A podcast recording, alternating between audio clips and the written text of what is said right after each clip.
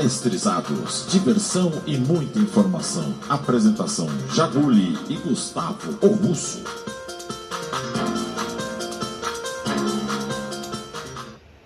É, como a gente sempre diz, depois de toda tempestade vem a bonança.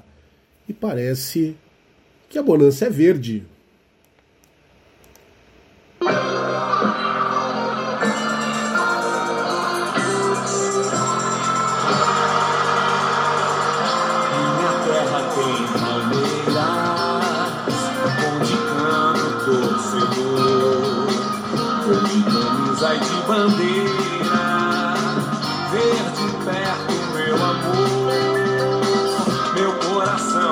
As chuteiras e entra em campo jogador. É paixão pra vida inteira, na alegria e na dor. Pois quando perde ou quando vence, um só sentimento se espalha. Ser palmeirense e eu sono palestra Itália te ver de verde, quero te ver de verde no meio da arquibancada.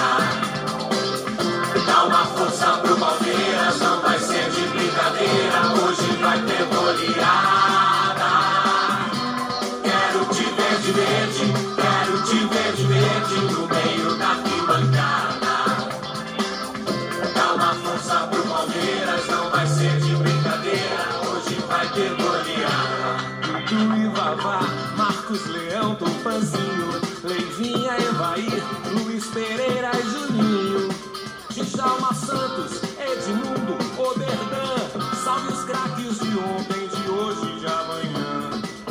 Djalma Dias, Sivaldo, Ademir da Guia, salve essa história de glórias da eterna academia.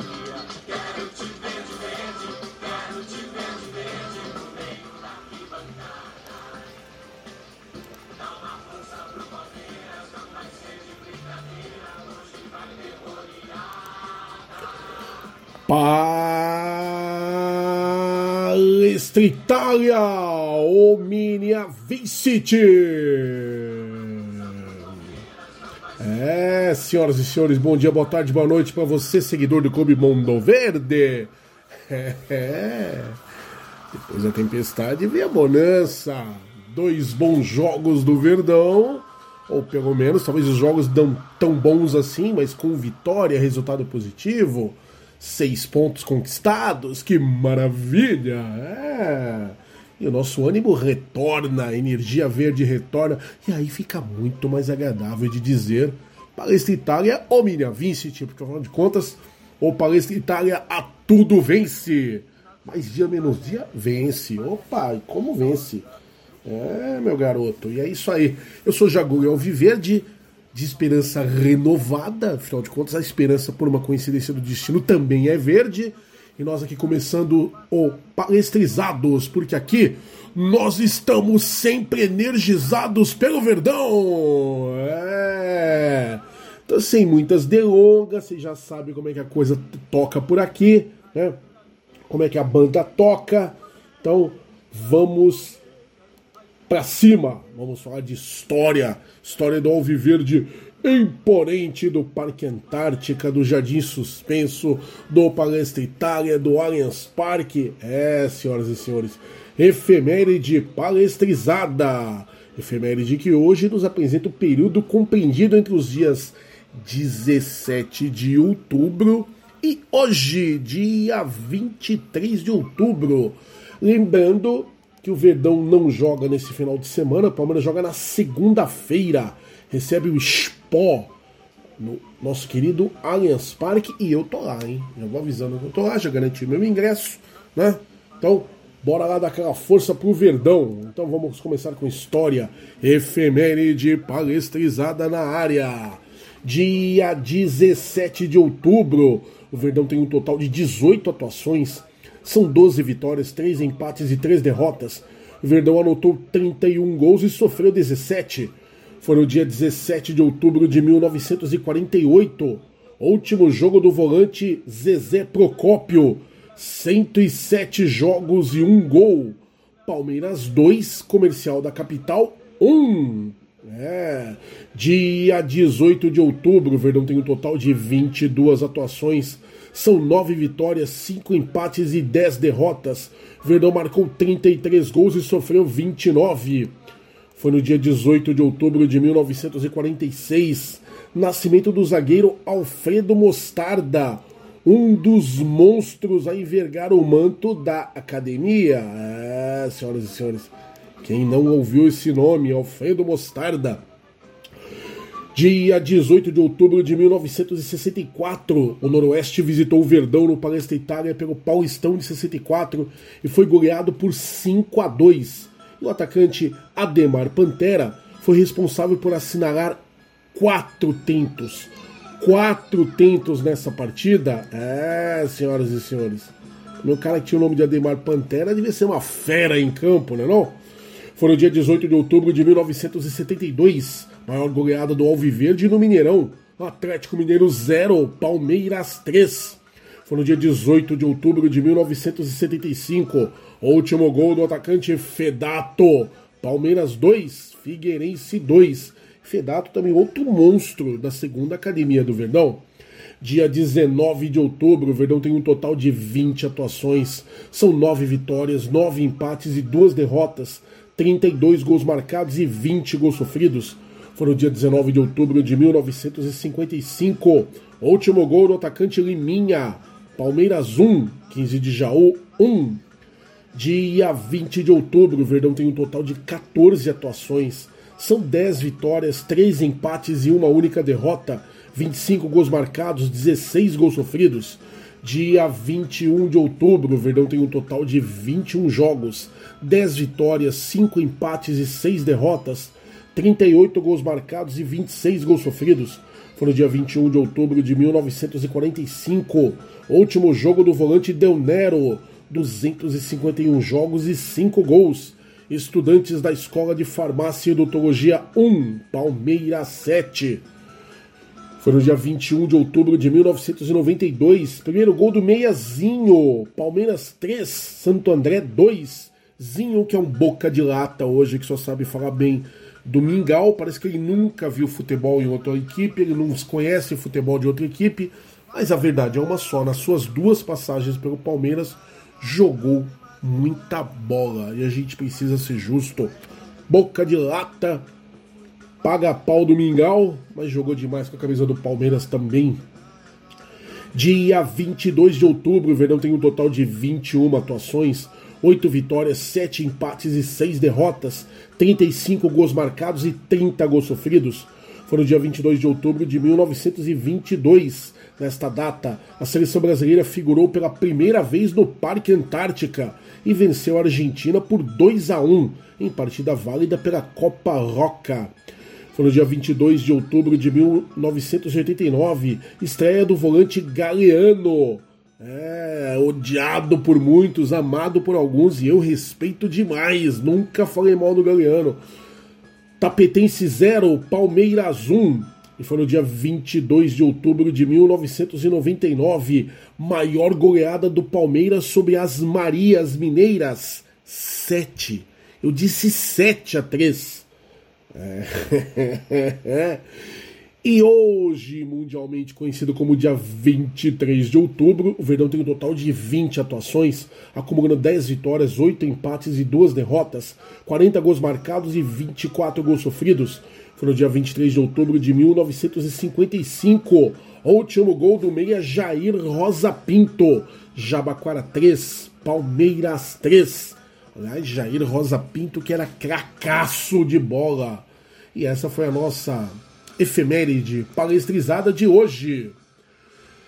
E no Recordizando, né, eu quero só lembrar uma goleada espetacular da qual nós acabamos de falar. Palmeiras 7, Cruzeiro 3, foi pela Copa Mercosul no dia 22 de 10 de 1999 no estádio Palestra Itália. E aí você me ouve falando assim, você fala, pô, foi um jogo fácil. Não, senhor, foi um jogo fácil não, e o Cruzeiro tinha um belo time também. Mas o Palmeiras estava endiabrado nessa noite. É. Vamos lembrar um pouquinho nessa partida. Palmeiras, naquele período, naquela, naquela data, já estava classificado para as quartas de final da Copa do Brasil, né? E, desculpa, da Copa Mercosul, perdão, em 1999. Lembrando que das três edições da Copa Mercosul, Palmeiras foi finalista das três. Ganhou a primeira em 98, foi vice nas outras duas. E naquele momento, o Palmeiras, que já era campeão, atual campeão do torneio, já estava classificado para as quartas de final. O Palmeiras teve pela frente Cruzeiro, que era um clube que já vinha enfrentado na fase de grupos, inclusive. E dois jogos muito equilibrados. A primeira partida aconteceu no estádio Palestra Itália, com uma avalanche de gols nos 15 minutos finais. Note bem, eu disse 15 minutos finais. O Verdão venceu por 7 a 3.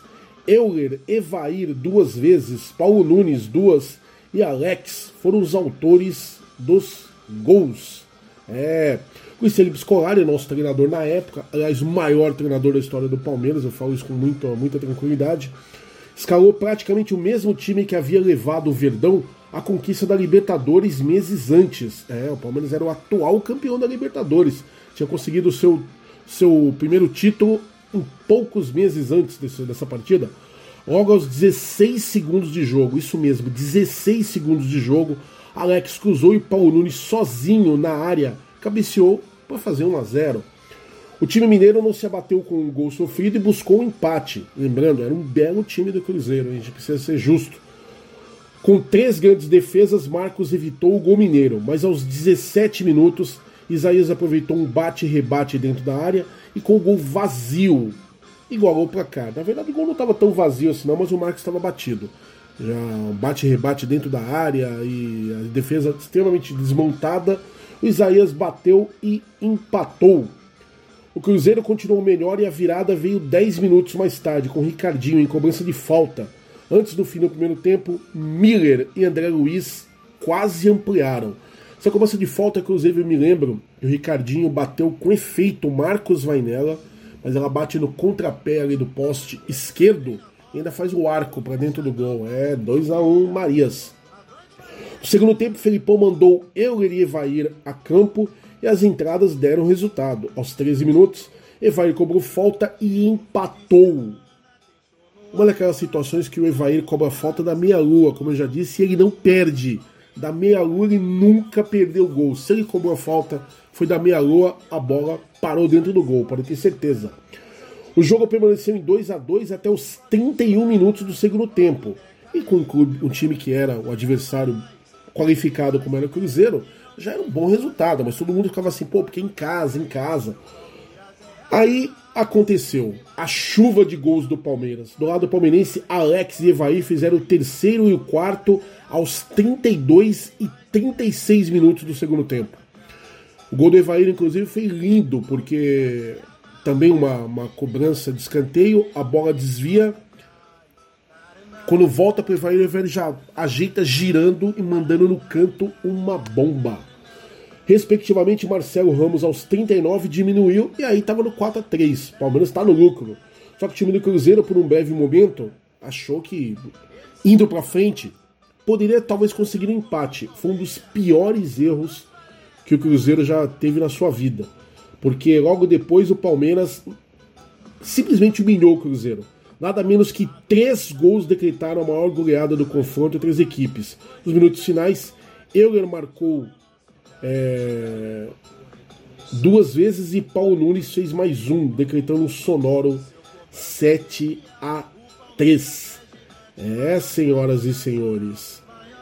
Então, só recapitulando que lá em cima eu falei que o Euler, né, o Euler marcou duas vezes, Evair marcou duas vezes, Paulo Nunes duas vezes e Alex completou. Poderia ter mais um do Alex também, né? Eu não ia reclamar com 8 a 3 não. Com o resultado, o Palmeiras encaminhou a vaga para as semifinais da competição. E ó, só para vocês terem uma ideia, eu não gosto de ficar. Você já me conhece, já ouve o Palestrizados. Eu não gosto de ficar ovacionando adversário, não. E eu tenho, uma, eu tenho muita bronca do time do Cruzeiro. Mas só para vocês terem uma ideia. O time do Cruzeiro veio com o André. Não sei se todo mundo lembra dele, mas era um goleiro que veio do Internacional. Era muito bom. Muito bom. Só que ele foi substituído pelo Maisena. Aí é que deu problema, né? Talvez esse seja um dos diferenciais. Mas enfim. O Cruzeiro foi a campo com André, Gustavo, Cris, Isaías, André Luiz, Espínola, Marcos Paulo, Donizete Amorim. Em seu lugar entrou Djair, Ricardinho, que era muito habilidoso de passagem, substituído por Valdo, Miller e Marcelo Ramos, eram os atacantes. É, só que o Palmeiras entrou nesse jogo com Marcos Zé Maria, substituído por Euler, Roque Júnior, Galeano, Júnior, César Sampaio, Rogério, Zinho, Alex, substituído por Thiago Silva, Paulo Nunes, Oséias, substituído por Evair. É, recordizando aqueles momentos maravilhosos das goleadas impossíveis do Verdão. É, isso aí, isso aí. Bom, vamos falar aí do placar palestrizado, afinal de contas, como eu disse, a Bonança retornando, o Palmeiras aí fazendo dois, se não dois excepcionais jogos, dois bons jogos, dois jogos competitivos e conseguindo a vitória, conseguindo seis pontos aí no Campeonato Brasileiro. Vamos falar do primeiro deles? Palmeiras 1, Internacional 0, jogo da 27 rodada, disputado no dia 17 do 10 às 16 horas no Allianz Parque. É, senhoras e senhores, eu não falo desse jogo sozinho, nunca, jamais. O europeu palmeirense mais caipira que eu conheço vai falar junto comigo, vai dar os seus pitacos. Gustavo Osso. Fala aí, Gustavo. Palmeiras 1, Chorolado 0. E o que foi que só você viu? Bom, sendo rápido aqui, Palmeiras 1, Inter 0, Palmeiras controlou os dois tempos, não parou de tomar aqueles gols besta no final do jogo, no começo do jogo, parou de tomar sustos, controlou a partida, teve pênalti, o Rafael Veiga fez o gol, bateu bem, o Palmeiras poderia ter ampliado o placar no primeiro tempo, como aberto o placar no primeiro tempo e ampliado no segundo tempo, mas pecava no último lance, no penúltimo lance. O juiz picotou o jogo em alguns momentos, não tem muito mais o que falar, pelo menos o Palmeiras à volta dos titulares a equipe se comportou bem, marcou bem, correu, tentou. Mas o que importa foi a vitória, os três pontos, para continuar vencendo os jogos no brasileiro. Difícil o título, mas brigar pelo menos até o final para terminar bem. Para depois tentar ganhar no Flamengo na final lá em Montevideo pela Libertadores da América. Bom, o Palmeiras se comportou bem, não, não tomou aqueles sustos bestas que toma toda hora no Allianz Parque. Ganhou o jogo e os três pontos é o que importa qualidade da partida e espetáculo, deixa para depois. Sensacional, concordo com tudo que o Gustavo disse. Perfeito. Acho que é isso mesmo. Só uma observação, eu acho que o título do Campeonato Brasileiro está realmente muito difícil. Porque a gente precisa. O Palmeiras não conta só consigo, né? Ele precisa de tropeços no plural, tanto de Atlético Mineiro quanto do Cheirinho. O Palmeiras é o terceiro colocado nesse momento. Matematicamente é possível? Sim, é perfeitamente possível. Só quero lembrar, por que, eu estou falando isso? Não vou ficar naquela esperança, ah, eu quero que o Palmeiras, quero que o Palmeiras brigue sempre. Se for haver a menor possibilidade de título, que o Palmeiras vá atrás. Mas tá muito difícil. Mas eu quero lembrar para vocês que quando eu digo aí Atlético Mineiro e Flamengo não são super times, tem cara que fica doido comigo. O Cheirinho Mingau precisou da arbitragem para empatar com o Atlético Paranaense na Copa do Brasil, 2 a 2 E o, no Campeonato Brasileiro, o Atlético Mineiro vem de derrota. Só, só comentando aqui, tá? Bom, enfim, falando de Palmeiras e Internacional. O que é a única coisa que me incomodou nesse jogo é que o Palmeiras com um defeito que nos irrita muito, né? Que é aquela coisa, o Palmeiras vai no contra-ataque, toma a bola, é muito rápido na construção da jogada, é muito rápido no contra-ataque, Nesse jogo em particular, a gente viu o Palmeiras retomando essa sua característica. O Palmeiras cria, mas não converte em gol. O Palmeiras perdendo os gols que não pode perder. 1 a 0 bela cobrança de pênalti do Rafael Veiga. É chovendo molhado, é lugar comum, ele realmente cobra muito bem. E o interessante, até ouvi o, o Bento da Energia 97 falando isso, e é uma observação muito pertinente o Rafael Veiga ele tem repertório para cobrar o pênalti. Ele não é aquele jogador que tem aquela cobrança datada, cantada. Pode até perder um algum dia, espero que nunca perca com a nossa camisa, mas a verdade é que ele cobra muito bem, está se tornando um dos melhores batedores de pênalti aí da, da atualidade. E ele tem repertório. Ele sabe bater colocado, ele sabe bater no cantinho onde o goleiro não vai, se tiver que ir tem que beijar a trave para pegar bate no alto, como esse que ele, cobrou do Internacional. Então não são aquelas cobranças previsíveis, datadas, cantadas, telegrafadas. Se o goleiro porventura pegar, é porque teve mérito, né? Então, mas muito mérito do Rafael Veiga como cobrador de pênalti oficial do Palmeiras, cobrando muito bem. Palmeiras, de um modo geral, teve volume de jogo, o que eu gosto muito de chamar de volume de jogo, mas também teve um poder aí ofensivo grande. O que faltou foi o Palmeiras fazer mais gols. Palmeiras é, muito, muito frio na partida, eu achei. O Internacional não fez aquela partida, mas é um time perigoso, teve suas chances, só que foi amassado pelo Palmeiras. Curioso que eu vi gente na internet falando assim: ah, o Internacional amassou o Palmeiras. Gente, eu tava no Allianz Parque, eu não sei que jogo que vocês viram. O Palmeiras não foi brilhante, não foi aquela, aquela partida excepcional, né, maravilhosa que nós queríamos, mas o Palmeiras foi eficiente. O Palmeiras entrou em campo e ganhou o jogo. Pronto.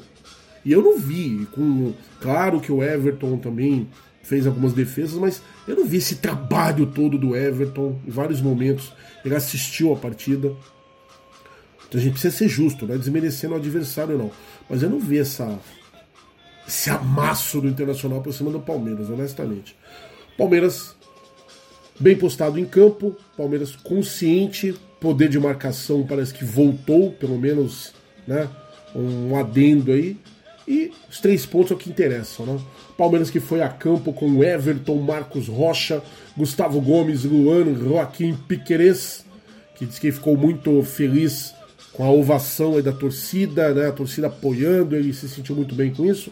Felipe Melo, outra partidaça, só para falar substituído por Danilo Barbosa aos 35 do segundo tempo, Zé Rafael substituído por Patrick de Paula aos 35 do segundo tempo. Patrick de Paula não entrou bem, só um detalhe, está me irritando, é, a postura dele e do Gabriel Menino realmente me incomodam bastante. Eu até quase chego a pensar que é algo proposital, mas enfim. Rafael Veiga, o nome do jogo, óbvio, substituído por Daverson aos 24 do segundo tempo. Luiz Adriano, substituído por Breno Lopes aos 25 do segundo tempo. Luiz Adriano tentando se movimentar, se esforçando pelo menos. Né? Isso já é um adendo, um alento e tanto. Rony substituído, oh, perdão, substituído não, Rony Dudu, esse sim substituído por Gustavo Scarpa aos 25 do segundo tempo. Rony, que eu continuo dizendo, é muito voluntarioso, mas como perde gol e como atrapalha às vezes. Ele tirou pelo menos os dois gols do Dudu. Mas enfim, o treinador, nosso querido Abel Freira, né? E o árbitro Braulio da Silva Machado, muito conivente, inverteu várias faltas, faltas que eram do Palmeiras, ele fez de conta que não viu. Nem que milagre deu pênalti, porque vinha mal pra caramba. Eu lá no, no Gunote, irritado, querendo entrar em campo, dar uns petelecos no juiz. Mas, enfim, foi isso. E aí vamos para nossa segunda partida, pela 19 rodada do Campeonato Brasileiro. Sim, partida atrasada, né? Palmeiras e Ceará, nesse caso Ceará e Palmeiras, porque o jogo foi no dia 20 do 10 às 19 horas lá no Castelão. Ceará, um adversário sempre encardido, um time que tem aí crescido muito né, de, de, de produção nos últimos tempos, e um time que o Palmeiras não ganhava lá na casa deles há muito tempo. O Palmeiras não ganhava desde 1997. Alguém tem ideia do que é isso? Rapaz! Enfim, vamos lá. O que, que Gustavo o Russo viu aí? Ceará e Palmeiras. Fala aí, Gustavo. Bom, Ceará 1, Palmeiras 2. Palmeiras não foi melhor no contexto. É fez seus dois gols com o Davidson e com o Zé Rafael. Perdeu gols que não se perde em contra-ataques. Teve um gol muito mal anulado no final do jogo. Teve um lance de pênalti duvidoso no primeiro tempo do Piquerez. O Ceará fez seu gol, muitos colocam culpa no Piquerez, na marcação da zaga e no Everton, no gol. Mas o próprio Everton fechou o gol o jogo todo em vários chutes, cara a cara, de cruzamento na área, fora da área, ele fechou o gol. O Palmeiras mereceu no contexto ganhar um jogo, mas poderia ser um placar maior para o Palmeiras e até um placar maior para o Ceará. Não seria tão estranho não. Mas que vale três pontos, mas que a arbitragem é péssima, é. Bom, falar de arbitragem péssima já tá virando redundância aqui. A gente vai acabar criando um, um quadro aqui só para poder falar dos vitupérios, das ofensas que eu poderia dizer aos árbitros, porque é, é vexatório. O, o, o, lance do, do Piquerez é muito dúbio, mas depois de ver aí o, o vídeo várias vezes, olha, eu daria o pênalti, vou ser sincero. Mas também entendo quem, quem não, não quis dar o pênalti, vamos dizer assim. Não é um lance tão assintoso, não. Ali é pra você olhar com muita calma. E eu confesso que, olha, eu olhei, olhei, olhei, olhei, olhei. E depois de com muito ângulo ali vendo, mudando, eu acabei me convencendo que foi pênalti. Mas enfim. O que não dá é o juiz tirar um gol legítimo do Palmeiras com um impedimento que não existiu. Isso é brincadeira, né? Isso é vergonhoso. É vergonhoso. Eu fico imaginando para que que tem VAR. Os caras olham com uma linha bizarra, um software que eu não entendo porra nenhuma como é que aquilo funciona. Me desculpem a, o palavreado. Não tem lógica alguma naquilo. A linha pro atacante é uma, pro, pro, é do estilo, a do defensor é colocada no meio. O defensor é o tronco dele, é o meio do, do defensor. Aí para você dizer se está impedido ou não é a, o extremo do corpo do cara. Não tem lógica alguma nisso. E garfaram um gol nosso. Teve um gol anulado do, do Luiz Adriano, que eu não reclamei. Que ele. O Luiz Adriano em si não está impedido, mas o começo da jogada há um impedimento. Eu até reclamei muito na hora, né? Quando eu vi, mas depois no replay você olha e falou, não, realmente não tem que discutir. O começo da jogada há um impedimento não do Luiz Adriano. O Luiz Adriano realmente não está impedido. Mas o Luiz Adriano que mostrou um pouquinho mais de vontade, correu, né? Que bom, hein? Isso é muito legal. Mas tiraram o gol legítimo do Palmeiras. A verdade era 3 a 1 Eu discordo do Gustavo quando ele fala assim que o Palmeiras poderia ter tido um placar mais elástico, concordo, até teve, e o juiz né, fez a gentileza de diminuir o placar para nós. Mas eu não vi tanta coisa assim do Ceará. O Ceará, como eu já disse, é um time voluntarioso, é um time que vai para o ataque, não tem medo de atacar, é um time que inclusive começou a flertar aí com aquela proximidade da zona do rebaixamento, então vai ficando mais atento, é óbvio, mas eu acho um time encardido, time muito difícil de ser batido em casa, ou seja, o feito do Palmeiras só ganha mais é, notoriedade, né? o que o Palmeiras fez não é para qualquer um, diga-se de passagem, mas é isso, o Palmeiras jogou bem. O Palmeiras foi competitivo, eficiente. Eu acho até que jogou melhor contra o Ceará do que jogou contra o Internacional, o que é muito bom, né? Porque o jogo contra o Internacional foi primeiro, o Palmeiras fez um, um jogo aceitável, aí o Palmeiras vai faz um jogo ainda melhor. Isso denota evolução. E isso é muito bom. O Palmeiras precisa se recuperar. Para brigar pelo título, não, mas para pelo menos ficar entre as primeiras posições para garantir vaga para Libertadores já na fase de grupos, sem essa de pré-Libertadores. E claro, falando sem Libertadores, para a gente recuperar aquele espírito guerreiro competitivo, porque temos a final dia 27 de novembro, está cada vez mais se aproximando, né? E eu quero demais o Palmeiras tricampeão da América, assim como eu sei que você, ilustre palmeirense que me ouve nesse momento, também quer. Bom, arbitragens à parte, arbitragem péssima dos o senhor André Luiz de Freitas Castro, ele a gente percebe que não é porque o cara é mal intencionado, ele é ruim mesmo, é fraco. Não dá nem pra ficar com raiva do cara. O cara é fraco, fraco, fraco. Tá sempre chegando atrasado na jogada, enfim. Mas prejudicou o Palmeiras. 2 a 1 um, na verdade era pelo menos 3 a 1 né? Enfim. Então, Palmeiras que foi a campo com Everton, Marcos Rocha, Luan, Gustavo Gomes, Joaquim Piquerez, Felipe Melo, Zé Rafael, substituído por Danilo Barbosa aos 41 do segundo tempo. Rafael Veiga, substituído por Gustavo Scarpa aos 26 do segundo tempo. Aliás, Gustavo Scarpa entrou e já mostrou serviço, né? É assistência com ele mesmo. Rony substituído por Breno Lopes aos 21 do segundo tempo. Breno Lopes que me deixou maluco. Rony atrapalha. Com a, com a, porque o Rony tem que aprender a chutar, ele tem que aprender a definir a gol. Precisa ser justo. Ele é voluntarioso, ele é rápido, ele tem força física, muita vontade, mas não sabe definir a gol, né? Meu, como é ruim chutando. Ele fecha o olho, abaixa a cabeça e manda. E o Breno Lopes entrou. Ô, oh, Breno, você perdeu dois gols. Você tirou um gol do Luiz Adriano e perdeu dois feitos. Não pode, né? É difícil. Dudu substituído por Gabriel Verão aos 40 do segundo tempo. Gabriel Verão que entrou bem, entrou com vontade, mas eu ainda pego muito no pé desse moleque porque ele perdeu um gol também, meu amigo. Que não pode perder. Dentro da, da área, bola enfiada, açucarada, você tem que mandar para dentro, não importa o que aconteça. Luiz Adriano substituído por Daverson aos 21 do segundo tempo. E não é que o Daverson fez um belo gol? Fez muita macaquice nesse jogo também, ficou lá. É enfeitando, inventando falta, simulando. Que aliás é o jogador mais fricoteiro que eu conheço, é o Davidson, mas fez um belo gol. A definição dele foi muito boa. Os gols Zé Rafael aos 48 do primeiro tempo, cobrando falta. Olha, vocês vão me chamar de louco, eu sei. Vocês vão ficar me xingando aí em rede social. Vão falar que eu, que eu não entendo nada de futebol, mas a batida do Zé Rafael me lembrou o Arce, hein? Podem me criticar o quanto vocês quiserem, mas me lembrou o Arce.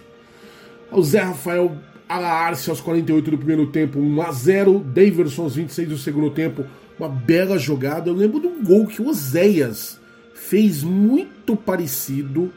Se eu não tiver enganado, foi contra. Se não me falha a memória, esse gol do Oséias foi contra o Bahia, se eu não estiver enganado, no Parque Antártica, se não me falha a memória. Uma jogada muito parecida. E aí, o, o Kleber diminuiu aos 43 do segundo tempo para o Ceará, mas ficou nisso, né? Aí teve o gol que a gente poderia muito bem ter comemorado e nos tiraram, mas o Palmeiras fez o que tinha que fazer, 2 a 1 em cima do Ceará lá, feito difícil não é para poucos, e agora Vamos para cima do Spol, meu amigo. É isso, certo? Então é isso aí. Placar palestrizado.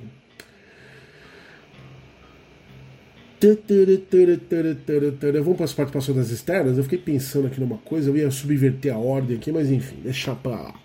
Vamos lá. Gustavo O Russo. Então, Gustavo, vamos falar, vamos falar aí do, do, dos esportes alternativos da Sociedade Esportiva Palmeiras. Esporte amador é o Katsu. Horizonte Verde na pegada. Manda aí, Gustavo. Bom, pelo Horizonte Verde, no basquete sub-13, o Palmeiras venceu o Mackenzie 5-9 a 3,5. Sub-14 também venceu o Mackenzie 9-1 a 46. As meninas do Palmeiras no futebol venceram o Taubaté na estreia da Copa Paulista por 1x0 um gol da Giovana. Sub-14 venceu o Circuito Militar 95 a 49. Sub-15 também venceu o Circuito Militar 100 a 41. Sub-16 venceu o Espéria 99 a 46. Sub-18 também venceu o Espéria 75 a 69. Esses foram Horizonte Verde. Até a próxima. É, muito bom. Vamos falar da garotada boa de bola de hoje, que podem ser os acadêmicos do amanhã? Então vamos lá. Futuro Verde. Bom, para o Futuro Verde, o Palmeiras contratou o Léo Azevedo, meio campista vindo do Corinthians, conhecido como Léo Pernambuco para o Sub-17. No Sub-16, o Palmeiras venceu por 3 a 0 no Paulista com os de Luiz, Márcio Vitor e Estevão. Em Porto Alegre, o Palmeiras perdeu por 2 a 1 para o Inter de Porto Alegre, as quartas de finais do Brasileiro Sub-20, o jogo de ida.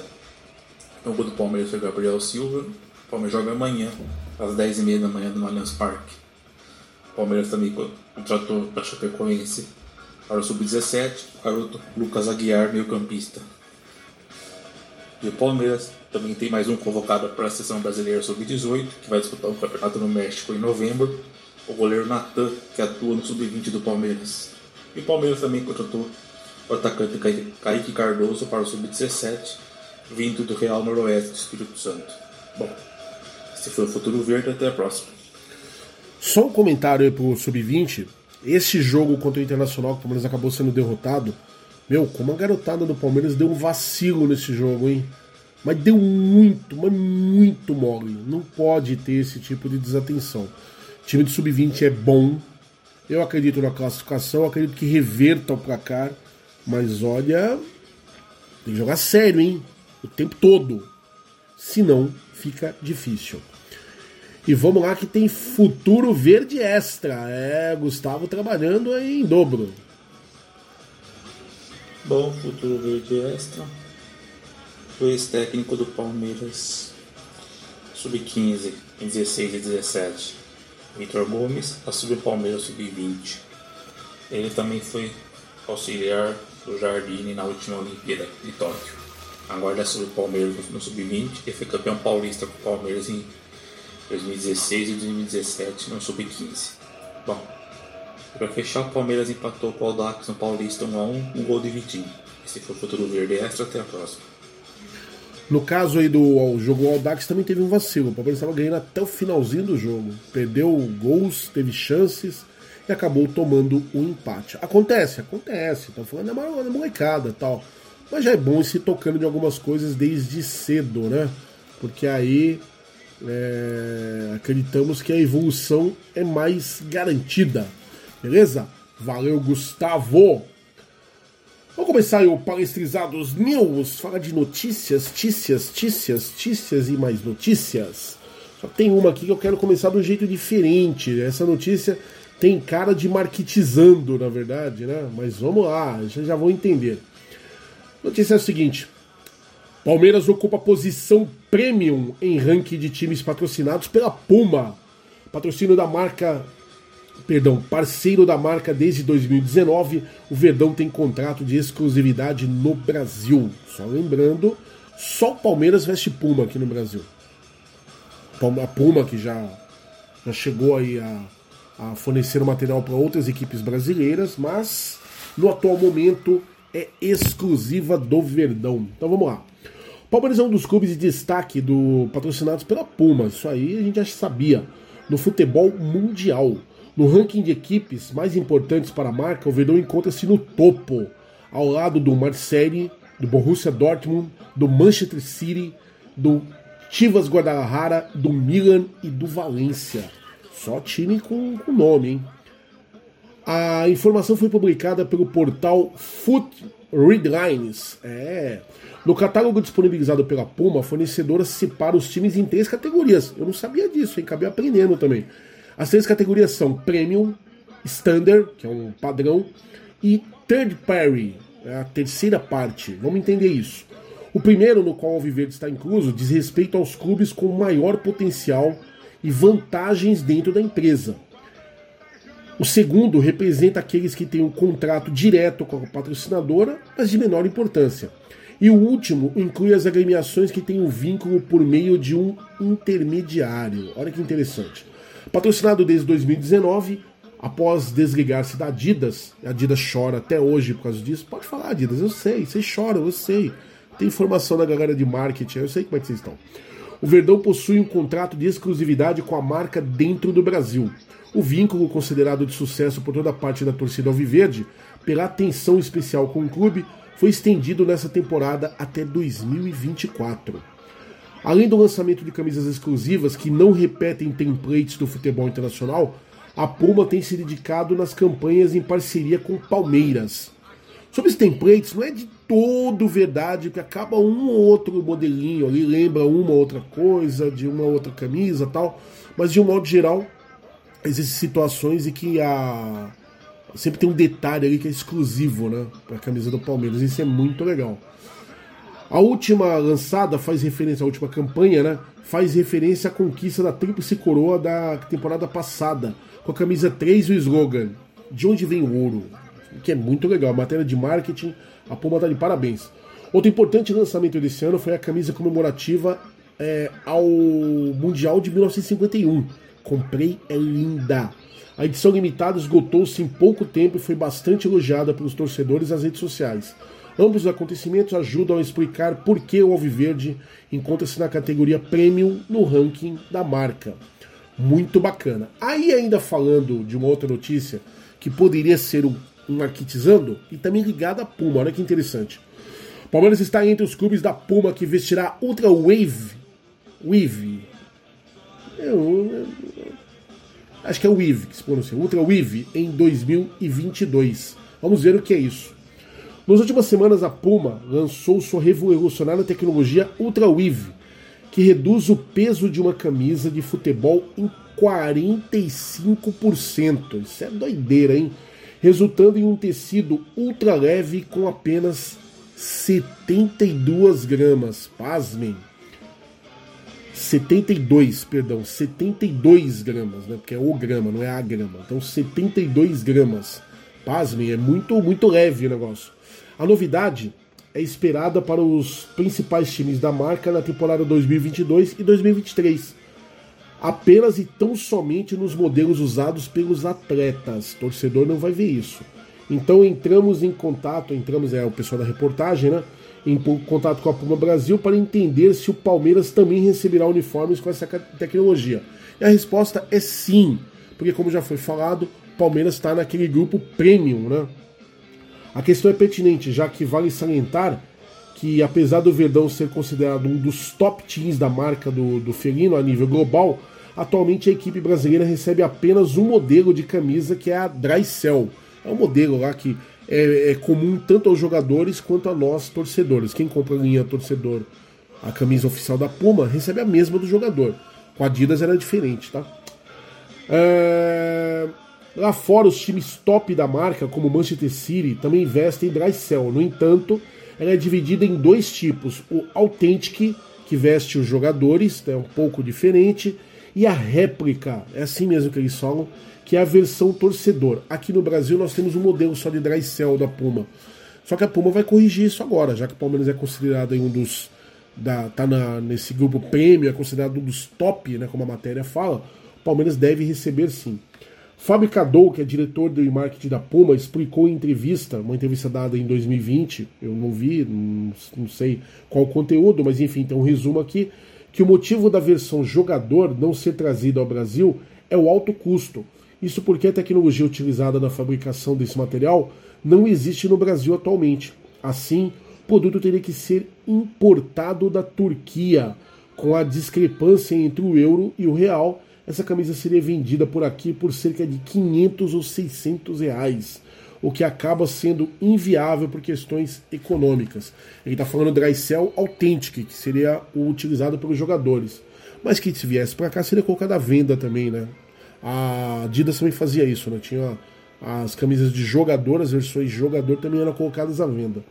No entanto, segundo a assessoria da marca no Brasil, a partir da terceira camisa 2022-2023, o Verdão passará a contar com a versão jogador, que passa a ter a grande novidade da Puma para 2022, a tecnologia Ultra Weave. É, agora vamos ver o seguinte, qual o custo dessa camisa, né? Quanto vai ser?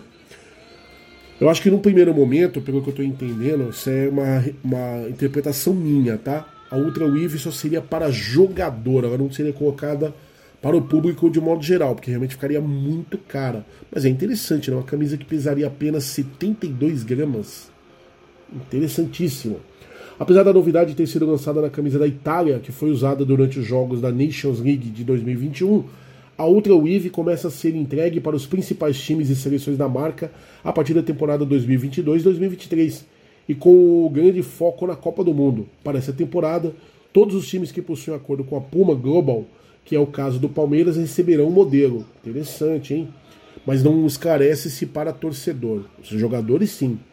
Entretanto, como o Alviverde lançará suas camisas titular e reserva ainda no primeiro semestre, essas não serão contempladas com a novidade, que será vista pela primeira vez então na terceira camisa, que é costumeiramente lançada em agosto. Essa matéria é um pouco antes do lançamento aí da, da terceira camisa do, do Alviverde, né, do, do Palmeiras. Então eu não sei dizer se os modelos de jogador, eu vou até tentar descobrir isso, a gente voltar a essa conversa num Palestrizados futuro. Mas é muito bacana, de um modo geral, que me chama muita atenção é esse cuidado da Puma em relação ao Palmeiras. Coisa que a Adidas não teve. Eu gostava muito do fardamento da Adidas, gostava muito do da identidade visual. A Adidas, inclusive, fez muita história com o Palmeiras, ficou muito tempo com o Palmeiras. Lembrando que foram dois períodos, tá? Lá nos anos, final dos anos 80, nós tínhamos Adidas também, começo ali dos 90. Inclusive, quando a Parmalat chegou no Palmeiras, era Adidas, depois que entrou a Rummel. E a Adidas parece que nunca teve aquela preocupação, aquele cuidado com o Palmeiras, tratando qualquer outra equipe aí que ela patrocinava com mais carinho, mais cuidado, mais importância, dando muito mais importância do que ao Palmeiras, que é uma pena. E hoje a gente sabe que a Adidas chora, e chora mesmo, não é brincadeira não, viu? Adidas aí aqui em São Paulo é o Bambi, tá com o Bambi. Uniformes horrorosos, o pessoal reclama muito da qualidade da camisa também, não tem incentivo para coisa nova e as vendas despencaram. Chupa Adidas. E a Puma vai muito bem, obrigado. E é isso, né? É isso aí. Então, vamos continuar. Bom, foi divulgado aí essa semana os, os valores de ingresso da Libertadores. Então eu vou pegar aí uma matéria, matéria mais enxutinha, mais bacana que eu vi. Tá justamente aqui na casa, no Mundo Verde. É, vamos, vai ser pauta aí para nossa conversa agora.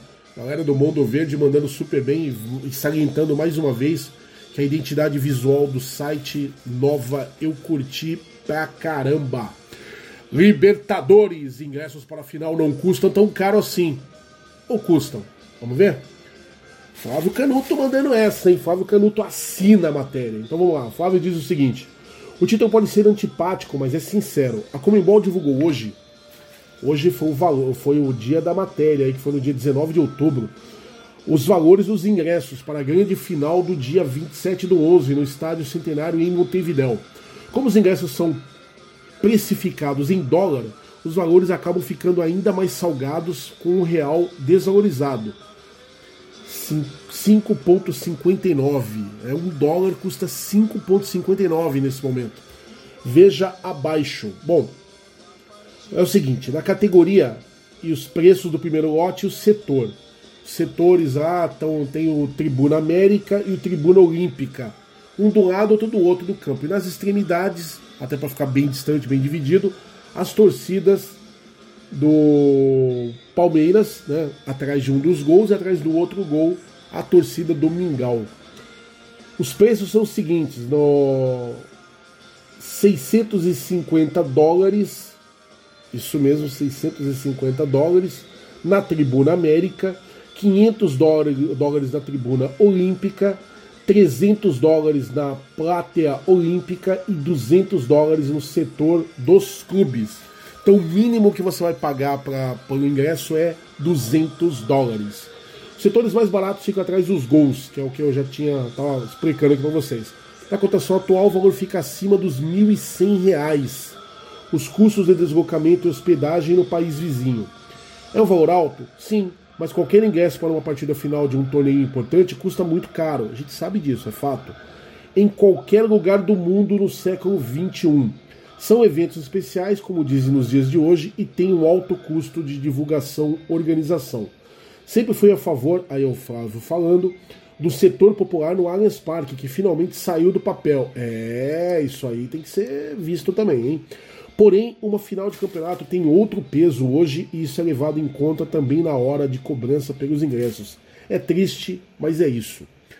Eu vou discordar um pouquinho do Flávio, porque eu entendo perfeitamente a mecânica daquilo que o Flávio está falando. É questão da, da raridade, né? Quanto mais exclusivo é um evento ou um item que você vai comprar, mais caro ele se torna. Lei da oferta e da procura. Né? Isso aí é nítido. Então, é óbvio que um ingresso de final de Libertadores vai custar mais do que um ingresso de uma rodada comum do Campeonato Brasileiro, por exemplo. É, Segunda-feira agora tem jogo, Palmeiras Esporte. É óbvio que o ingresso é mais barato do que o da final na Libertadores. Isso eu não vou discutir, entendo essa mecânica e até concordo com ela em certo ponto. A questão, só que o ponto aqui não é só porque o, o real está desvalorizado. É muito caro. Eu acho que é abusivo o preço, mesmo se considerando todas essas situações.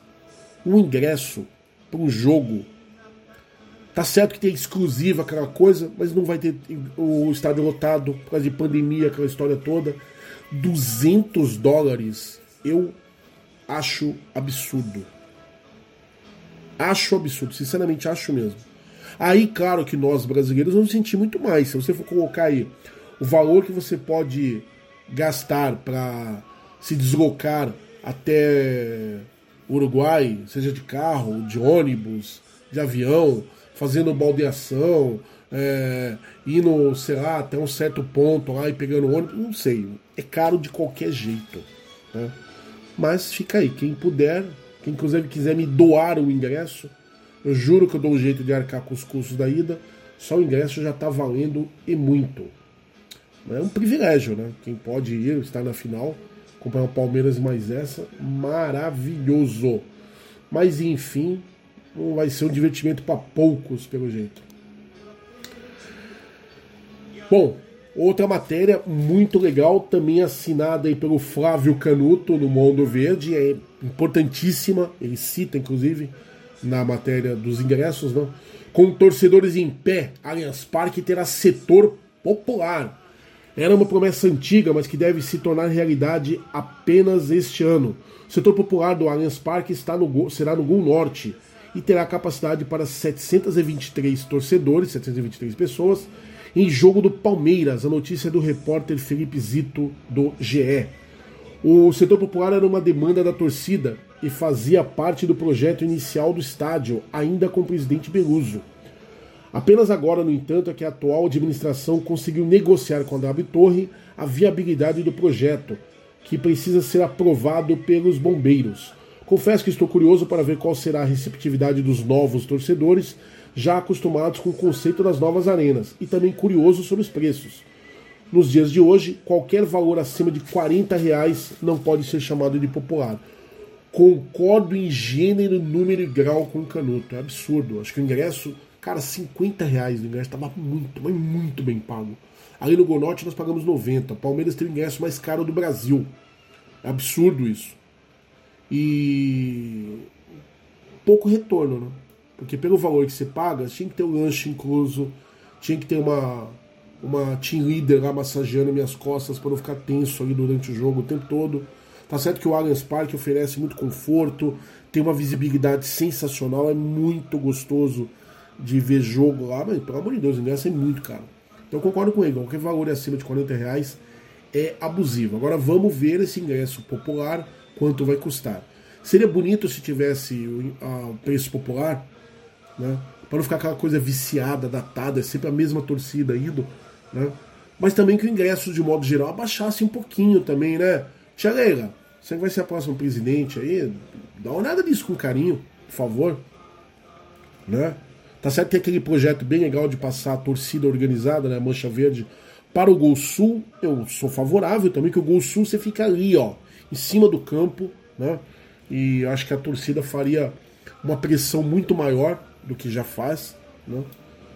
E... Mas, poxa, dá pra dar uma reduzidinha nesse preço aí também, que pelo amor de Deus, né? ninguém é de ferro não, hein? Só avisando. Bom, continuamos aí. Essa aqui é histórica e é uma parada que eu adoro. Eu não vou conseguir falar sobre a matéria toda porque ela é longa, tem um monte de detalhes, mas eu vou tentar resumir aí com toda a competência que eu tiver. Uma coisa que me agrada muito. Neto de jogador que trocou o rival pelo palestra preserva foto rara de 1915. Essa matéria está no site do Palmeiras, é muito legal. Nascido em 1 de maio de 1890, em um vilarejo próximo de Parma, no norte da Itália, Luiz Salvatore Fabi chegou ainda jovem ao Brasil. Ele era um ótimo funileiro e aceitou o convite do arquiteto Ramos de Azevedo, alguém já ouviu esse nome? Famoso, hein? para trabalhar na obra do Teatro Municipal de São Paulo, concluída em 1911. Apaixonado por futebol, foi um dos fundadores do Gambá, olha isso, em 1910, e também o autor do primeiro gol da história do principal arquirrival palmeirense em 14 de setembro daquele ano, contra a Estrela Polar, time de várzea paulistana. Desentendeu-se, porém, com a diretoria do clube alvinegro e, junto com o irmão Arturo, passou a defender o Palestra Itália em 1915. Só um adendo aqui. É por causa desse tipo de história que muito imbecil, desculpa falar assim, eu tenho respeito pelas pessoas, mas é que tem gente que fala com desdém. Aí para mim só pode ser imbecil. Os caras que dizem que o Palmeiras é uma dissidência do Corinthians. Tem alguns relatos, algumas situações no decorrer da história que podem corroborar com isso. Por exemplo, jogadores que eram de origem italiana que jogavam no Corinthians, quando o Palestra Itália foi fundado, foram pro time da colônia. Questões óbvias, né? Até emocional isso aí. É sanguíneo demais isso, né? O Palmeiras já teve um momento que fez um combinado de jogadores com o Corinthians. Vocês sabiam disso? E nesse combinado, para os dois times ficarem representados, o, o uniforme do time montado pelos dois foi camisa verde e calção preto. Meias brancas. Para que ambos os times estivessem representados. Aí os caras que ouvem isso pegam essas historinhas e ficam. E essa que é um dos relatos. O Luiz Salvatore Fabi, um dos fundadores do Corinthians. Jogador. Fez o primeiro gol da história do Gambá. Se desentendeu com a diretoria e veio jogar no Palmeiras. Simples assim. Não parece Itália, no caso. Mas nada tem a ver, o Palmeiras nunca foi dissidência do Corinthians. Tanto é que eu já lancei isso é, em grupos aí de, de WhatsApp, em colegas que vêm querer me encher o saco com essa história. E já lancei o desafio aqui. Eu desafio qualquer um a me mostrar a ata de fundação do Corinthians junto com a ata de fundação do Palestra e você vê nomes em comum lá. Você não vai ver. Mali Mali é um nome parecido, talvez até com o mesmo sobrenome, mas não são as mesmas pessoas. Né?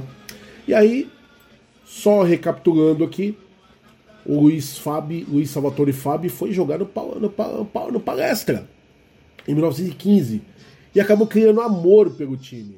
E tem até uma foto muito bacana no site do Palmeiras, que é a foto aí em questão, que estão na foto Politi, Fornazari e Bonato, Ferré, Vale, La Greca, Arturo Fabi e Aldiguieri, Ítalo Bianco e Luiz Fabi. É a foto que está no acervo histórico do Palmeiras. O é, com a camisa alviverde, Luiz, que também era conhecido como Luigi, Fábio I ou Nani, né, tinha seus apelidos, disputou 11 partidas pelo primeiro quadro, como era chamado à época o time titular. Dos tempos do Palmeiras, guardou o amor pelo clube que fez questão de transmitir aos quatro filhos em uma, em uma foto rara, que é essa foto que está no site, tirada em 29 de junho de 1915. Trata-se da primeira imagem de um jogo do Palestra Itália na cidade de São Paulo. É fantástica. Inclusive tem uma coisa, se você olhar atentamente a foto, o distintivo do Palestra Itália é bem diferente de qualquer coisa que eu já tenha visto, até nos escudos oficiais do clube, tá? Tá certo que nas camisas sempre tinha algumas variações que não constavam como o escudo do clube, como é, identificação da agremiação. Mas, foto raríssima, que matéria gostosa de ler. Uma pena que eu não vou poder destrinchar tudo aqui com vocês, mas oh, fica aí, né? A homenagem aí o que acontece. O neto né, do Luiz Fabi é, mostrando esta foto, né, que acaba virando aí uma da, um dos dos, das peças né, do acervo histórico do Palmeiras. É maravilhoso. José Marcos Fabi foi quem trouxe a foto rara à Academia de Futebol. A matéria está aí no site do Palmeiras, eu faço questão que vocês leiam, adoro esse tipo de coisa. Muito legal. Eu sou historiador amador, vamos dizer assim, e me encanta esse tipo de, de questão. Então vamos continuar aí com o nosso Palestrizados News. Danilo avança na transição física e Palmeiras inicia preparação para duelo com o Sport. Palmeiras começou na tarde da última sexta-feira, dia 22, também conhecido como ontem, na academia de futebol, preparação para o confronto com o Sport. Esporte, né?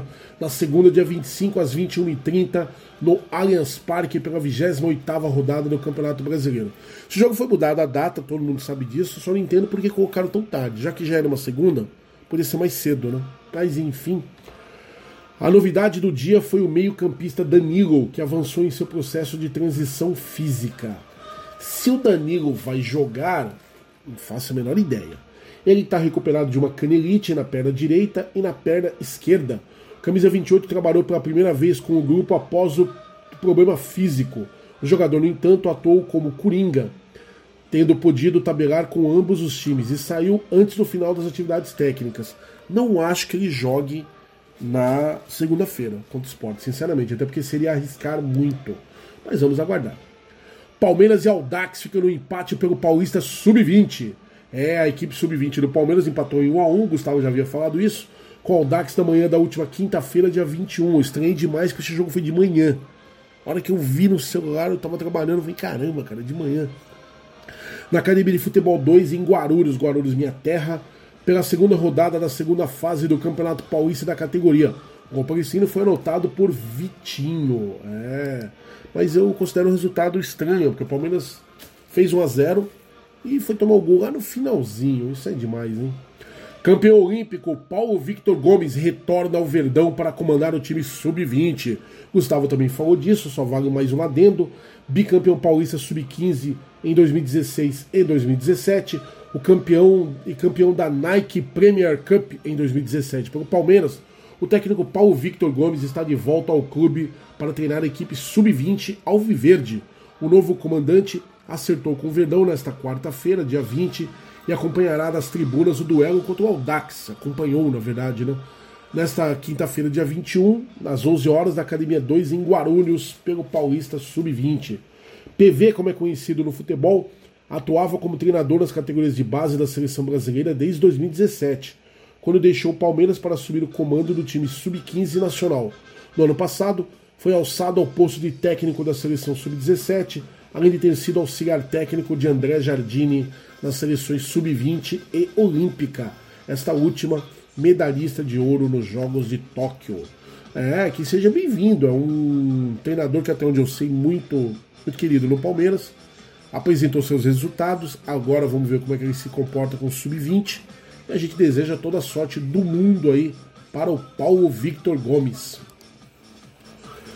Líder em desarme, Zé Rafael marca quarto gol de falta do time na temporada 2021. É, eu vi muita gente falando aí, nossa, há quanto tempo que eu não vi o gol de falta do Palmeiras? Meu amigo, nessa temporada você viu quatro, você que não lembra. O meia Zé Rafael inaugurou o placar para o Palmeiras na importante vitória por 2 a 1 sobre o Ceará, fora de casa, pela 19 rodada do Campeonato Brasileiro, aos 48 do primeiro tempo. Rodada esta que foi retroativa, né? Já que o time a, o torneio está na sua 28 etapa. Uh, o golaço do camisa 8 foi o quarto de falta do Verdão na atual temporada. Dos três anteriores, dois foram marcados por Gustavo Scarpa e outro por Patrick de Paula. Mas tem a galera que não lembra. O primeiro gol de falta em 2021 foi marcado pelo meio Gustavo Scarpa no dia 7 de abril, na vitória por 2 a 1 sobre o argentino Defensa e Justiça, pelo jogo de ida da final da Recopa Sul-Americana, em plena casa dos argentinos. O gol de Scarpa foi o segundo do jogo, cujo primeiro tempo, eh, perdão, cujo primeiro tento palmeirense teve Rony como autor. O segundo tento de tiro livre direto também foi feito pelo camisa 14. Na ocasião, Scarpa fez o primeiro gol palmeirense em é, emocionante partida contra o Bahia, pela atual edição do Campeonato Brasileiro, que terminou com vitória por 3 a 2 para o Palmeiras no Allianz Parque. Esse gol eu lembro muito bem.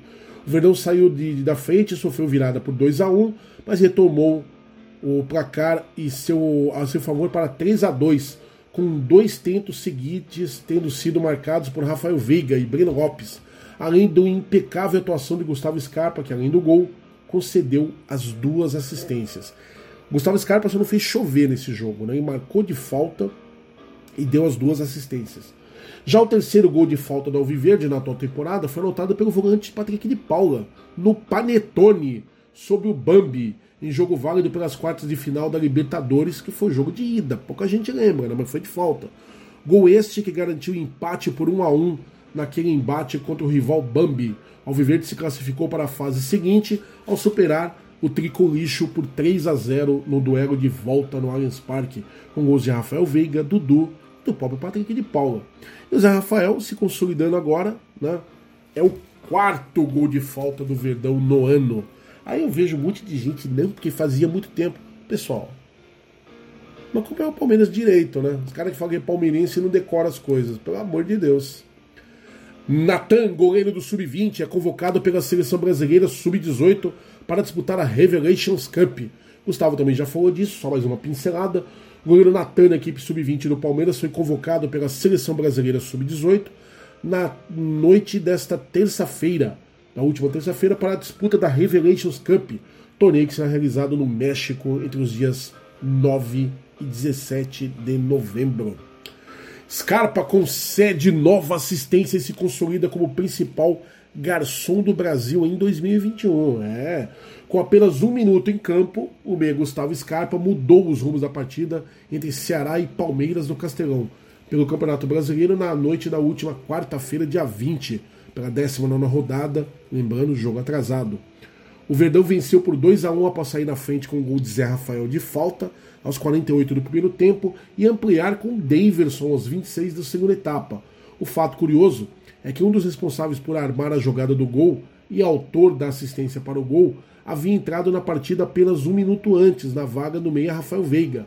A assistência de Scarpa para concretizar o lance do gol foi primordial, pois ajudou a garantir o triunfo, já que o time da casa diminuiria aos 43 do segundo tempo com o atacante Kleber. É, e vamos lembrar que em 2021 nenhum outro jogador de clube algum da Série A concedeu tantos passes a gol como Gustavo Scarpa, somando qualquer competição disputada. São 17 ao todo, sendo 6 pelo Campeonato Estadual, agora 9 pelo Brasileirão e mais 2 pela Libertadores da América. Fora da curva. No Palmeiras, desde 2018, Scarpa é o jogador do atual elenco que mais acumula assistências no geral. Agora são 34 atrás só de Dudu, com 80. Mas o Dudu com 80 com mais tempo de, de, de jogo do que o Pop Scarpa. E aí fica aquela dúvida, né? Muita gente perguntando se o Scarpa não deveria ser melhor aproveitado, se não cabe no time titular. Como titular, eu já cogitei a possibilidade, viu? Mas o bom é que o Scarpa entre e faça o trabalho dele, que é muito importante. Servindo a seleção brasileira, Ari comenta a marca de 400 gols do Palmeiras na história do Paulista Feminino. Eita! O Palmeiras se despediu do Campeonato Paulista Feminino na última quarta-feira, dia 13, alcançando uma marca expressiva em sua história. Com a goleada por 7 a 1 sobre o Nacional, o clube ultrapassou os 400 gols marcados, somando todas as suas participações no torneio estadual, chegando a um total de 404 tentos em apenas 162 jogos disputados. É, e o gol de número 400 foi o terceiro marcado contra o Nacional e o segundo de Ari Borges na partida. Após cruzamento de Carolzinha pelo lado direito, a bola passou por Carol Baiana e encontrou a camisa 8, que mandou para o fundo das redes aos 34 minutos do primeiro tempo. Eu continuo falando, eu boto muita fé nesse time feminino do Verdão. Acho que as palestrinas ainda vão nos dar muitas alegrias.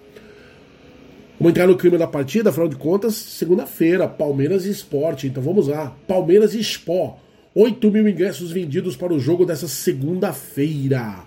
Verdão recebe a equipe rubro-negra no Allianz Parque pela 28ª rodada do Campeonato Brasileiro. Palmeiras informou na sexta-feira que tinham 8.300 ingressos. Eu não consegui até o momento que eu gravo aqui o Palestrizados, eu não consigo um número mais atual que esse. Então, mas acredito que vá mais, né? 8.300 ingressos para o jogo contra o Sport nessa segunda às 21h30. Vamos Palmeirense, vamos pro Allianz Parque, pô. Voltamos. Não era que todo mundo queria? Então, eu vou estar na segunda-feira. Me procurem no Gol Norte, tô por lá. É. Lembrando que a pré-venda exclusiva para sócios torcedores se encerrou na manhã de ontem, na manhã da sexta-feira, quando iniciou-se a comercialização para o público geral por meio do site. Lembrando aí, ó, você não comprou porque você não sabe o site? Então vamos lá. Esqueceu, né? Pandemia parou tudo. www.ingressospalmeiras.com.br Aí você pode entrar lá e adquirir o seu ingresso. Vamos dar aquela força pro Palmeiras. Não vai ser de brincadeira, ele vai ser campeão. Por quê? Porque meu time, é, vocês sabem. Palco das finais de Libertadores e Sul-Americana, Uruguai define regras para a entrada de turistas. O país vai exigir vacinação contra o Covid-19, que já era óbvio, exame PCR para turistas a partir de 1 de novembro. O governo do Uruguai divulgou na última quinta-feira as regras sanitárias que o país vai adotar a partir de 1 de novembro, data prevista para a reabertura das fronteiras uruguaias. No fim do mês que vem, a cidade de Montevideo será palco da final da Copa Sul-Americana e da Libertadores.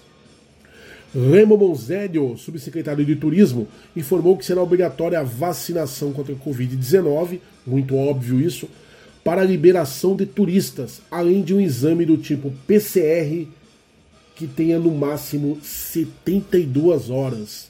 Então, a partir do momento que você chega lá, meu amigo, até 72 horas antes você tem que ter o exame do PCR, senão lascou. Serão necessários também uma declaração informando documentos e um novo exame PCR no sétimo dia após a realização do primeiro. São cuidados, né? Todo mundo tomando cuidado, todo mundo seguindo o protocolo, e é isso. De acordo com o governo do Uruguai, todas as vacinas serão aceitas. A entrada no país sul-americano será liberada somente para quem atender todas as exigências sanitárias locais. Não haverá necessidade de quarentena. Só de não ter a quarentena já é um negócio bem legal, né? Lembrando que Montevideo vai receber os torcedores de Atlético Paranaense e Red Bull Bragantino na semana do dia 20 por causa da final da Sul-Americana. E depois, no dia 27, será a vez de Palmeiras e Mingau se enfrentarem valendo o título da Libertadores. É... Ah, lembrando também que na Comembol divulgou informações sobre a venda de ingressos para as finais brasileiras. Os bilhetes mais baratos da Sul-Americana custarão 100 dólares cerca de 555 reais, e os da Libertadores custarão a partir de 200 dólares, cerca de 1.100 reais. A carga total será de 20 mil entradas para cada partida. É, meu amigo. Ah, tenso, hein? Palmeiras envia representantes ao Uruguai para definir logística de final da Libertadores. Clube resolve detalhes para se preparar para a decisão do dia 27 do 11 contra o Mingau. Palmeiras enviou na segunda-feira, última segunda-feira, ao Uruguai, dois representantes de seu departamento de futebol para definir a logística da final da Libertadores. Verdão enfrentará o Flamengo dia 27 de novembro no estádio Centenário em Montevideo. Leonardo é, Piffer, supervisor de logística, e o preparador físico Thiago Maldonado voltam nessa sexta-feira ao Brasil, devem ter voltado ontem, então, depois de conhecerem toda a estrutura que estará à disposição do Verdão no mês que vem. Pelo que eu ouvi de forma informal, o Palmeiras vai ficar muito próximo, muito próximo do estado, cerca de, de 1,8 quilômetros, né? É, e é isso, o Palmeiras aí cuidando da parte logística. Os funcionários do Palmeiras é, entenderam a logística desde o aeroporto ao hotel, onde a delegação ficará hospedada, e para o Parque Central, estádio do Nacional, onde o time fará seus treinos antes da final. Além de conhecer a estrutura do campo, eles foram ao hotel e viram as acomodações, espaço para refeições, as salas de vídeo para preleções, além de acessos e a parte de segurança. É, Piffer e Maldonado também fizeram o um mapeamento da rede hospitalar local, clínicas para exames e opções de academias, caso sejam necessários, para fazer as atividades de ativação muscular, como de costume na academia de futebol. Então é isso, cara. Um Palmeiras aí, nesse ponto, com muito profissionalismo, a gente não pode reclamar não. Líder de assistências do Brasil, Gustavo Scarpa, volta a participar de gol do Palmeiras. É, os jornais estão divulgando. E gente cobrando, querem ver o Scarpa titular, vamos ver. FIFA confirma Mundial de Clubes nos Emirados Árabes. Competição que deverá acontecer em fevereiro de 2022 terá ou Mingau ou Palmeiras como representantes da América do Sul. E olha só que coisa, né? É, muita gente tirando sarro. Palmeiras foi pro Mundial e não fez um gol e aquela história toda. Palmeiras extenuado. Terminou a Libertadores no domingo, jogou na terça pelo brasileiro. Quarta-feira foi pro. pra lá, né? Pra Dubai e tal. E não teve tempo de se ambientar. Agora a história é outra, né? Seria maravilhoso o Palmeiras ganhar essa Libertadores pra gente entrar com tudo no Mundial em 2022. Seria um momento perfeito para ser bicampeão calar a boca de todo mundo. Até porque Tia Lega que quer investir, fala-se de 4 a 6 reforços de peso. Aí muita gente falando do Pedro, que tá lá no reserva do, do, do, do Gabi Trave lá no, no Mingau, é um baita jogador, hein? Só que é muita grana, hein? 90 milha. Bom, enfim, vamos ver. Mas seria um momento perfeito o Palmeiras se preparar e calar a boca aí, fazer, fazer muito nego engolir aí o que, as bobeiras que dizem. Mas tem que ganhar a liberta, né? Mas eu boto fé, cara. O Palmeiras vai ganhar essa Libertadores, escuta só. E aí a FIFA já definiu, né? Que a competição deverá acontecer em fevereiro de 2022 e vai ser nos Emirados Árabes. É, isso aí, isso aí. Será disputado em Abu Dhabi, né? Nome já muito, muito familiar aqui para nós.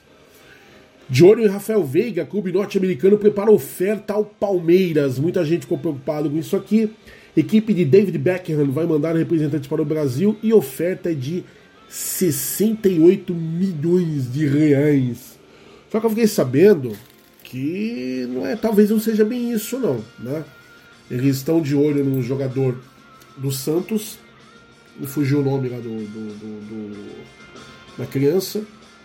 E talvez se tudo se, se acertarem com o jogador do Santos, com o meia do Santos, não deve acontecer mais nada para o Rafael Veiga. Não acho que é momento nem de cogitar a saída do jogador agora. Né? E não acho que 68 milhões, não, não. Acho que o Rafael Veiga vale um pouquinho mais que isso aí, né? Mas enfim. Mas vamos esperar. É... Lembrando que se o Palmeiras vender, ele tem 65% dos direitos econômicos do Rafael Veiga. Portanto, numa oferta de 65 milhões, o clube ficaria com cerca de 44 milhões caso o negócio aconteça. Espero de coração que não aconteça, pelo menos não por hora. Não dá nem para pensar nisso. É... E aí eu tô vendo os caras falando assim, pô, segura Rafael Veiga, porque se ganha Libertadores o preço dobra. É, eu concordo. Tem que saber vender também, amigão. Eu acho que. Não, não sai não, pelo amor de Deus, não vamos pensar nisso não. Vamos pensar nisso agora não. Vamos continuar aí com Palestrizados News. Palmeiras fecha o primeiro turno do Brasileirão com sua segunda melhor marca no atual formato. Olha como é que é.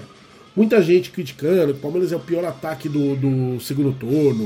O Palmeiras tem campanha de, de Z4. Aí emplaca duas vitórias seguidas contra dois times que são encardidos, no modo de ver. O Inter podia nos passar na tabela. E o Ceará sempre complica a vida. Olha só, agora já virou tudo, né? Vitória sobre o Ceará fora de casa foi válida pela 19 rodada da partida atrasada. Com a vitória sobre o Ceará por 2 a 1 na última quarta-feira, fora de casa, o Palmeiras fechou o primeiro turno do Brasileiro de 2021 com 38 pontos, a segunda melhor marca da história do clube no atual formato desde 2006 com 20 clubes na era dos pontos corridos. Falando, falando pra você que depois da tempestade vem a bonança, olha aí. Apesar de ter sido a 27 partida do Alviverde na competição, o duelo foi válido pela 29 rodada. Portanto, fechou oficialmente o primeiro turno para a equipe. O adiamento se deu por conta de convocações de jogadores do Verdão para suas respectivas seleções na penúltima data FIFA. A única campanha que supera de 2021 na primeira parte do campeonato foi a de 2019, quando o maior campeão nacional, que é o Palmeiras, caso alguém tenha dúvida, somou 39 pontos no período sob o comando de Luiz Felipe Scolari. Curiosamente, nos títulos de 2016 e 2018, a equipe apresentou desempenho inferior, crescendo e arrancando no segundo turno. Olha só, hein? números aí interessantes, cada número contando uma história, né? É, final da Libertadores e vendas ajudam Palmeiras, que tem 76,1 milhões de superávit até agosto. Verdão conseguiu superar as despesas com a transparência de Matias Vinha, desculpa, com a transferência de Matias Vinha e com a classificação para a decisão da competição continental. É, aí começa a se falar de finanças, né? É, enfim, enfim. Vamos, vamos botar mais dinheiro nesse caixa aí com o título da Libertadores. Pronto. Victor Luiz é punido com um jogo de suspensão por expulsão contra o Fortaleza. Atleta havia sido absolvido em primeira instância, mas o tribunal acatou o recurso da procuradoria e optou por penalizar o lateral. Aí muita gente falando aí que é reforço, né? Enfim. É, o Vitor Luiz, eu gosto dele, é voluntarioso, né? Bom rapaz, mas. Difícil não passar raiva com ele em campo, viu? Pronto, falei. Abel Ferreira analisa características de Veiga e Scarpa. São diferentes e complementares. Técnico português explicou a importância da dupla na equipe e enalteceu o potencial dos meio-campistas. Pelo menos é uma explicação técnica né, para o porquê de os dois não atuarem juntos. Segundo Abel, são jogadores diferentes, mas complementares. Um faz aquilo que o outro não faz. Ah, mas então não devia estar jogando junto? Não necessariamente, porque depende do estilo de jogo. Era o que o Abel estava explicando. Eu acho que o Scarpa merecia até uma chancezinha ali, talvez num esquema diferente, mais pela ponta ali, para jogar com o Rafael Veiga. Mas eu acho que o Abel deve entender um pouquinho mais de futebol que eu, né? Só acho. CBF irá liberar áudios do VAR em partidas da Série A do Brasileirão. Aí perdão, a intenção da Confederação Brasileira de Futebol é dar aos torcedores e dirigentes dos clubes maior transparência nas decisões tomadas pelo VAR. Primeiro, porque só agora. Segundo, vai liberar todos os áudios mesmo? Vai? Que tal liberar as imagens junto também? Porque tem lance que o VAR nem é chamado, então vai continuar na mesma. Ué, o lance do, do, do, do, de jogos aí, eu já vi o Palmeiras ser prejudicado várias vezes nisso. O VAR nem é chamado. Então que áudio vai ser liberado? Eu vi gente comemorando essa notícia, mas isso aí é muito ilusório, gente. Isso é muito. Assim, sabe? É, é muito sem nexo. É obscuro, eu diria. Porque se o VAR não é chamado. Eu já disse, o problema não é o VAR, não é a tecnologia. Eu sou a favor de chip na bola. Já falaram de, de parece que uma nova tecnologia que o jogador teria um chip na camisa até para ser acusado com mais facilidade um impedimento. O impedimento seria marcado de forma é, tecnológica. Pô, que bacana, eu sou a favor de tudo isso aí. Só que se o cara é mal intencionado, não adianta a tecnologia.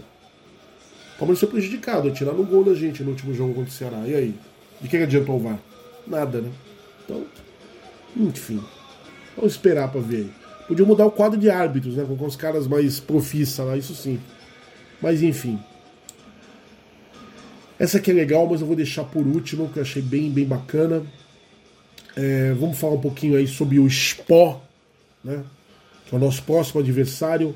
Na história, são 65 jogos entre Palmeiras e Esporte. 34 vitórias do Verdão, 12 empates, 19 vitórias do esporte, 98 gols marcados pelo Verdão, 72 gols marcados pelo esporte. Ou seja, o esporte é freguês, o Sport está ali brigando, e aí cabe esse adendo, não é um jogo fácil, porque o Palmeiras vai, vai duelar com uma equipe que está ali é, brigando como o diabo para poder fugir, o diabo fugindo da cruz, é o esporte tentando fugir da zona de rebaixamento. Né? Muito. um jogo muito perigoso. Time que quer fazer alguma coisa vem como franco atirador, essa que é a verdade. Né? O esporte nesse momento é o 18 colocado da competição, com 27 pontos. E precisa pontuar. Então os caras não vão fazer retranca. Vão tomar alguns cuidados, afinal de contas o jogo é contra o Palmeiras, né, é o terceiro colocado com 46 pontos nesse momento. Né? É... Mas a verdade é uma só, amiguinho jogo complicado. A gente já viu que esses jogos aí contra times que estão aí na, na rabeira, times passando sufoco, né? A gente fica aí achando que é tudo muito fácil, não, opa, a gente vai, vai detonar. Não, não necessariamente. Jogo muito complicado, jogo muito difícil, né?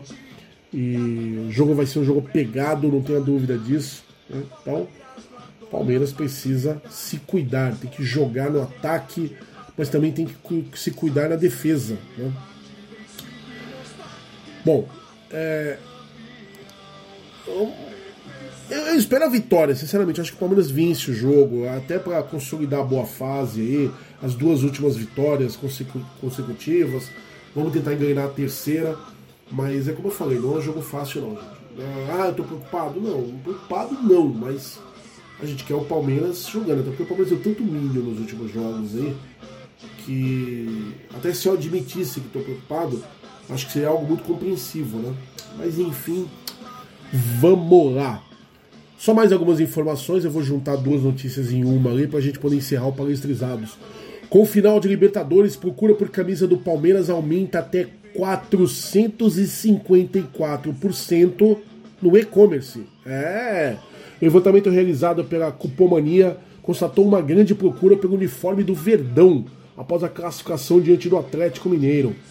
O levantamento realizado pela Cupomania é cuponomia, desculpa, eu tô falando cupomania, não, é cuponomia, perdão, é os nomes também vou te falar. Portal que reúne cupons e cashbacks no e-commerce apontou um aumento de até 454% na procura pela camisa do Palmeiras, depois da classificação para a final da Libertadores. Já o aumento na busca pela camisa do Mingau, adversário do Verdão na competição, chegou à marca de 157%. Opa! O estudo levou em consideração as buscas realizadas no site entre os meses de setembro e outubro de 2021. Vamos lá, o que, a gente pode fazer a primeira leitura aí? Uma constatação. Já falei aqui, torcida do Mingau não é muito feita a camisa oficial, não. A torcida do Palmeiras é uma das que mais compram produtos oficiais de um modo geral. E outra, né? Muita gente reclamando, mas estão botando fé que dá, né? É isso que eu quero. Continuem. Vamos comprar a camisa do Palmeiras sim. Vamos para cima sim. Quem puder lá, quem não puder torcendo daqui. E eu acho perfeitamente possível o Palmeiras superar o Mingau. O Mingau nessa máquina que tá todo mundo falando também não. Ah, vai pra lá. É, tenho dito. Vai fora. Lembrando aí, não sei por que não foi falado, não foi citado pelo próprio Palmeiras, no, por exemplo, no quando a gente estava pegando o material para fazer a nossa querida efeméride, mas no último dia 20 foi aniversário dele, um dos maiores meias que eu vi jogar com a camisa do Palmeiras. Odiado por uns, amado por outros, mas a verdade é que eu sou fã, gosto muito dele, acho que deu as bancadas sim em alguns momentos, mas El Mago Jorge Valdivia deixou saudade, né? E a gente teve momentos muito bons aí do Valdívia, né? que tá fazendo um hobby tremendo para ver se volta pro Palmeiras aí. Hoje eu não queria mais, confesso. Né? Só, só para ensinar os caras a como jogar bola, como dar drible, né? como dar chute no vácuo. Mas o jogador que para mim foi muito importante, jogador que é, quando tava no Palmeiras não se negou a jogar Série B, como muitos, é, não vou jogar Série B, vou fazer mal pra minha imagem. Né? Então, nosso abraço, abraço de fã para El Mago Jorgito Valdivia, né? aniversariando. Essa aqui é interessante também. Dudu conecta preço do ingresso na final da Libertadores em post da Comembol no Instagram. E foi lá, ele comentou mesmo. Tem que ser mais barato. Eu concordo com ele. Como eu falei, eu respeito demais a opinião do Flávio Canuto, entendo a mecânica, o Flávio não está errado de forma alguma. Mas é. Né? Cadeira, né? Aí o Dudu meteu um like, colocou, ó. Muito caro o ingresso, vírgula, tem que ser mais barato. Colocou aquele emojizinho, né? Do Smile lá piscando. Dudu representando, hein? Também acho que tinha que ser mais barato, mas enfim. CBF muda horário de jogo de Palmeiras e Sport, você já está sabendo, o jogo é na segunda-feira às 21h30. E aí eu quero falar um pouquinho, um momento conetizando, de duas coisas sobre o nosso querido Abel Ferreira. Você que conecta muito o Abel Ferreira, fica criticando, observa isso aqui, ó. Fortaleza é goleado pelo Atlético Mineiro e torcedores elogiam retranca de Abel Ferreira na Libertadores. Após a partida, Voivoda reconheceu que poderia ter adotado uma estratégia diferente do confronto. Estamos falando da semifinal da Libertadores, não desculpa, da Copa do Brasil. Fortaleza foi para cima do Atlético Mineiro e tomou só quatro. Só quatro só. E o próprio técnico Voivoda, que é argentino, bom técnico, inclusive, respeito ele pra caramba, se mostrando aí um dos bons nomes né, surgidos no futebol, ele admitiu que assumiu a culpa, inclusive, falou que a culpa é dele, de, do Fortaleza ter sido goleado. Por quê? Porque ele quis ir pra cima e jogar de igual para igual com o Atlético Mineiro, que é um time rápido, que tem um meio campo muito bom, vamos lembrar que o Nacho Fernandes está lá, e tem um ataque forte. Ninguém é que vai dizer o contrário. Aí muita gente, Ei, mas o Palmeiras entregando. Aí, ó. Quando é com os outros, vocês admitem. Aí, com, em, em face dessas palavras do técnico Voivoda, vários torcedores elogiando, parabenizando a retranca de Abel Ferreira. Olha que lindo. Agora, né? E aí, o outro lado do Abel Ferreira que eu gosto pra caramba, pra gente concluir dados de hoje. Uma história que rolou essa semana que foi maravilhosa. Uma torcedora do Palmeiras que foi presenteada pelo Abel Ferreira em pleno trânsito. Olha isso. O treinador português estava saindo da academia, parou o carro e entregou uma camisa para a torcedora, que fez um vídeo, colocou nas redes sociais. É sensacional. E a história é mais ou menos a seguinte: a torcedora, olha que coisa, ela se chama Ana Beatriz Ferreira Abel. Esse é o nome dela. Ela estava com o pai dela, passando ali pela academia, né, ali o centro de treinamento do Palmeiras, com aquela coisa, né, de às vezes ver um jogador e de repente ela viu um carro saindo. Foi tentar se aproximar com o carro do pai dela, quem que ela percebeu? Que era o Abel Ferreira. Aí gritou que nem uma louca, torcedora apaixonada, buzinou. O Abel percebeu e o Abel acabou parando o carro na avenida e estendeu ali abaixou o vidro e deu uma camisa para ela, a camisa do Palmeiras, é o terceiro uniforme, terceiro atual uniforme do Palmeiras, com o número 78, que é o ano de nascimento do Abel, e com o nome dele, Abel.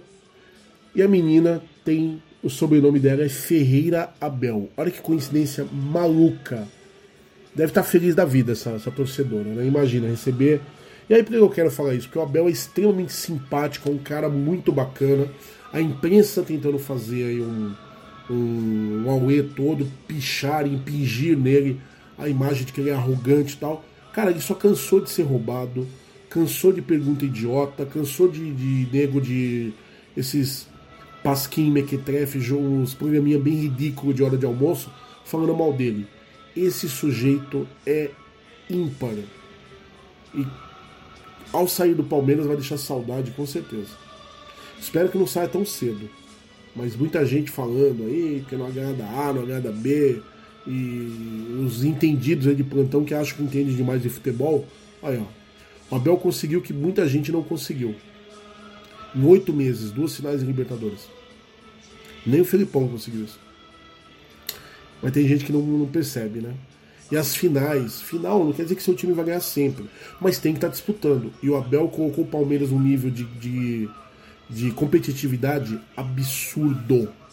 Então, é isso, fica aí mais uma homenagem para o nosso querido Abel Ferreira. Bom, para esses atos encerrando por aqui, o jogo contra o esporte, como eu disse, é um jogo difícil pela situação do esporte, que vai querer aprontar, vai querer vir para cima, não tem outra solução sequer sair da zona de rebaixamento, tem que se expor, vai ter que vir para cima do Palmeiras. O Palmeiras pode usar muito bem isso, jogar no contra-ataque, que é o que mais gosta de fazer, né, com aquela velocidade, aquele poderio de recuperação e de bola, de retomada de bola que a gente já conhece, padrão Abel Ferreira, e vencer o jogo. espero de coração que seja isso que o Palmeiras faça. Mas não é um jogo fácil. E para eu falar que o jogo dentro do Allianz Parque não é fácil, é porque não é fácil mesmo, hein? Vai na, vai na minha que vocês passam de ano. Mas acredito demais no Palmeiras e vou botar um placar aí bacaninha. Acho que o Palmeiras ganha de 2 a 0 do esporte. Tá de ótimo tamanho, né? para a gente poder retomar aí de vez nosso caminho da recuperação e do da preparação mental e física para a final da Libertadores, ok? Então é isso, torcida. O jogo é só segunda-feira, mas espero que vocês tenham um final de semana abençoado. Quem puder, vai lá no Allianz, estou lá no Gol Norte, cola lá para a gente trocar uma ideia, bater um papo, né? E torcer juntos aí para o nosso Alviverde imponente, beleza? Então é isso. Palestra Itália, Omnia Vincit!